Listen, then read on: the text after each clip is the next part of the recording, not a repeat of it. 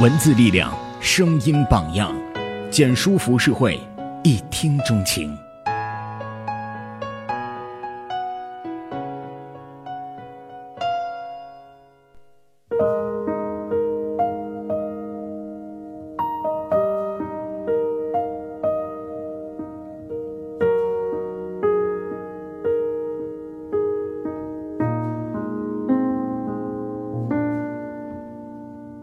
假日的时候，手机忽响，打开微信，却见若干张烤肉的图片，肉色鲜嫩，品种丰富，香浓的味道似乎隔着千万里的距离都可以闻到。朋友发过来若干坏笑的表情，我吃着你看着之意，让我深深感到了这个社会的恶意。轮番轰炸之下，方知他竟然一个人去吃了烤肉。朋友是一个极为有趣的姑娘，毫不夸张地说，是一个满脑子都装了美食的哲学家。人家说婚姻不幸的人可以成为哲学家，她向我们印证了吃货也可以成为哲学家。如果说《奇葩说》中的颜如晶姑娘是用美食来辩论，那么我的这位朋友大概就是用美食来指导人生。很多姑娘的手机相册点开。便是满屏幕的自拍，他的手机相册点开却是满屏幕的美食照片。用他的话说，美食和帅哥一样，都是需要慢慢回味的。说这话的时候，他对着我打了一个大大的饱嗝。我颤抖着，颤抖着，剥下他青色的衣裳，洁白的身体染上昏黄的灯光。你问，为何不愿等他长大，绽放诱人的甜腻？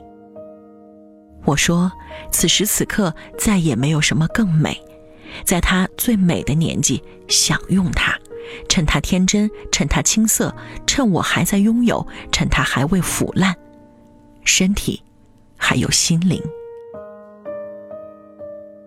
他曾经深夜里给我发过如此一首小黄诗。看得我热血澎湃，以为这位大龄学姐刚刚潜规则了一枚小鲜肉学弟，终于可以摆脱吃货，找到男友，告别剩女，从此走上人生巅峰。结果一分钟过后，他将题目发给了我：深夜吃一支清香蕉有感。说好的学弟呢？为什么不按照剧本来演？此时此刻的我，内心其实是崩溃的。我虽然觉得我也很喜欢美食，但和他比起来，实在是差得太远。作为一只火锅爱好者，我从内心里感谢呷哺呷哺拯救了单身狗。不然，一个人去面对一只大锅，终归还是有点羞涩的。毕竟我还是一只刚刚刚刚下架的学姐呀。但是朋友却是那种连烤肉都可以一个人去吃的人。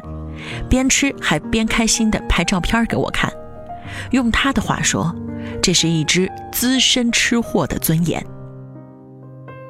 其实我和他相识甚久，久到我们所有的回忆都不断重合。我第一次见到他的地点是在小学门口的小卖店，这也许就是冥冥之中注定了他的人生轨迹。那时候她还是一个长相甜美可爱的小丫头。扎着两只一高一低的羊角辫儿，我趁着课间偷跑出来买冰棍儿，她也是。偏偏你买冰棍儿就买冰棍儿好了，何苦还惦记着边上的巧克力呢？可见朋友从小就是一个泛情博爱的吃货，不像我，喜欢牛板筋可以喜欢一辈子。这世间所有的事情，大概都是鱼和熊掌之间的博弈。我看着他一手拿着冰棍儿，一手拿着巧克力，哪个都舍不得放下。钱是有限的，爱是无限的，人世间最痛苦的事情莫过于此。大概是见我爽快的交了钱之后拿走了冰棍儿，他想了想，最终忍痛放下冰棍儿，然后和我前后脚走出了小卖店。就在我费了九牛二虎之力。终于撕开了冰棍的包装纸，准备大口咬下去的时候，他一把扯住我，盯着我的眼睛，非常认真地问我：“你要不要吃巧克力？我用一半巧克力和你换一半冰棍，怎么样？”真的，我的巧克力特别好吃。你看，你看，哎，你多看一眼嘛。我这一生之中，也许再也不会见过比这姑娘更厚颜无耻的了。当然，他的建议在当时的我看来，其实还蛮不错的。于是，我们两只小小的吃货便躲在学校的柳树根下面，分享了巧克力和冰棍儿。巧克力是最便宜的巧克力，冰棍儿也是最便宜的冰棍儿。但当时的美好味道却再也找不回来了。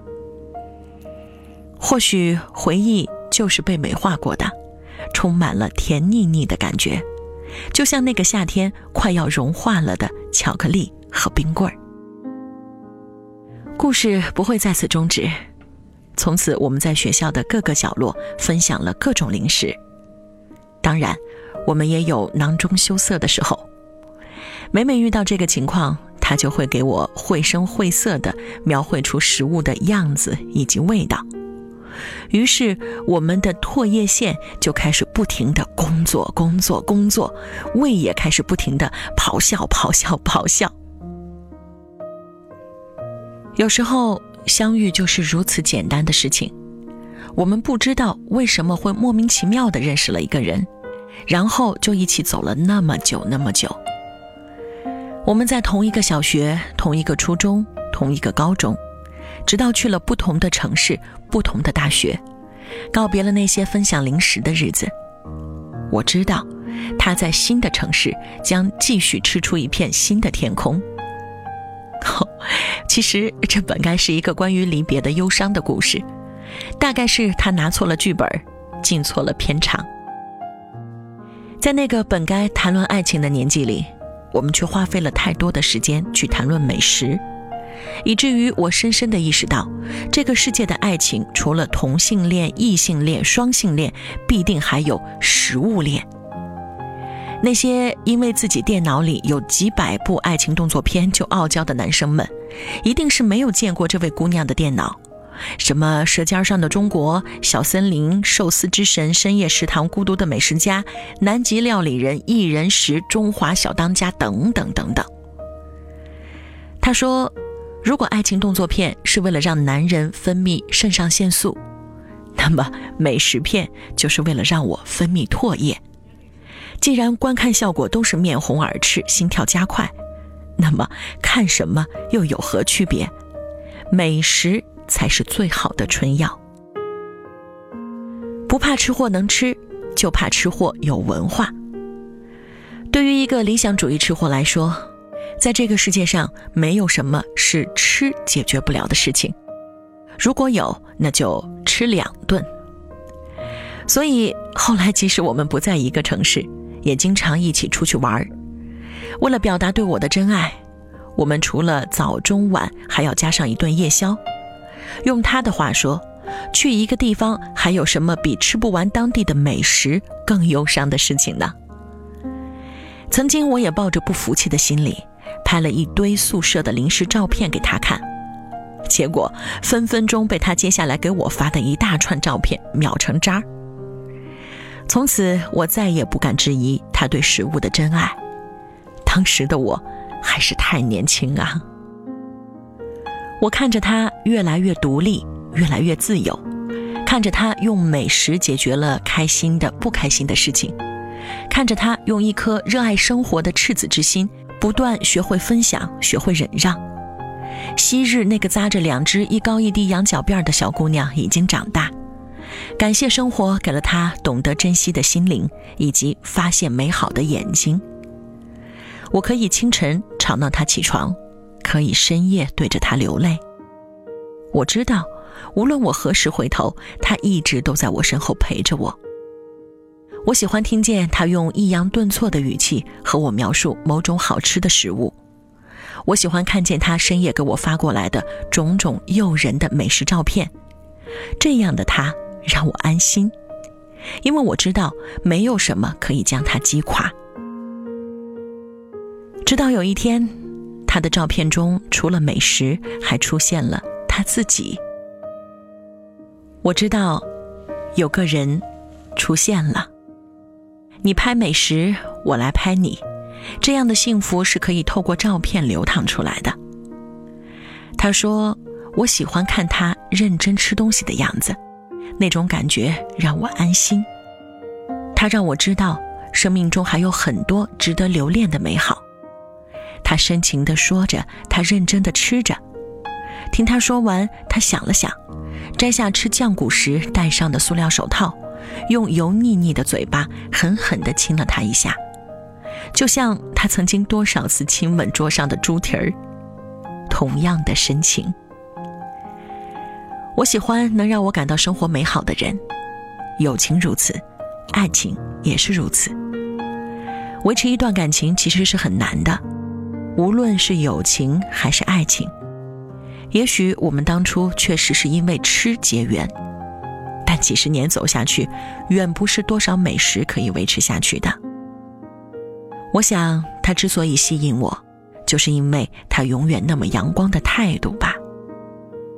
生活从来不是一件简单快乐的事情，但他总是能让我感受到我可以坚持走下去，哪怕是为了明天中午吃什么。有人说。少女情怀总是诗，他却道：少女情怀总是吃才对。是诗也好，是吃也罢，你有你的诗与远方，他有他的吃与远方。生活的千百万种样子，做真实的自己就好。喜欢你的人自然可以懂你，不喜欢你的人也不需要在意。美食、书籍。电影、手工、摄影、园艺、茶道、旅行，其实并没有什么本质的区别。生活总是需要有一种支撑我们走下去的力量。难过有时，痛苦有时，我们无法做到永远快乐，却可以做到永远心怀期待。他说：“生活不只是眼前的苟且，还有吃。”与远方，他说：“远方暂且不提，先把锅里的玉米给我捞出一穗儿尝尝。”哦，你收了行李，下个星期要去英国。哦，遥远的故事记得带回来给我。我知道，我想要，却又不敢对你说，因为我已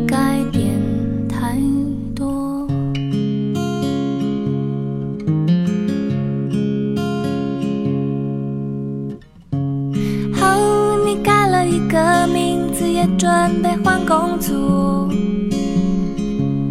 好，你开始了新的恋情，有一些困惑。我知道你想要，却又不敢对我说，因为你改变太多。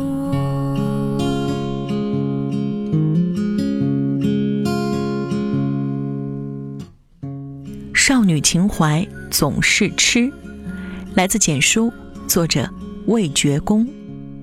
我是钟欣，你可以在新浪微博搜索八九六中心，钟表的钟，三金星找到我。简书，一听钟情，谢谢你听到我。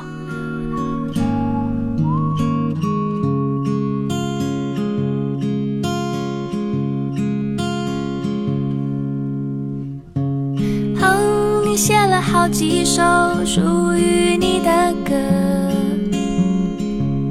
哦，这样的歌隐藏了太多苦涩。我知道你想要，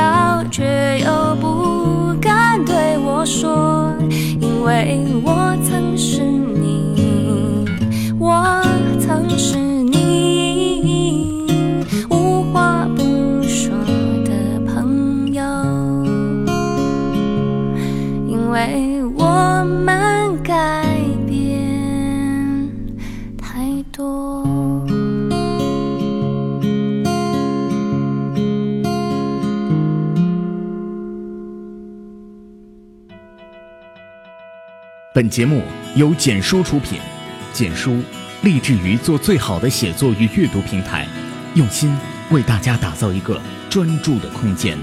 更多故事，请登录官网 tripw. 简书 .com。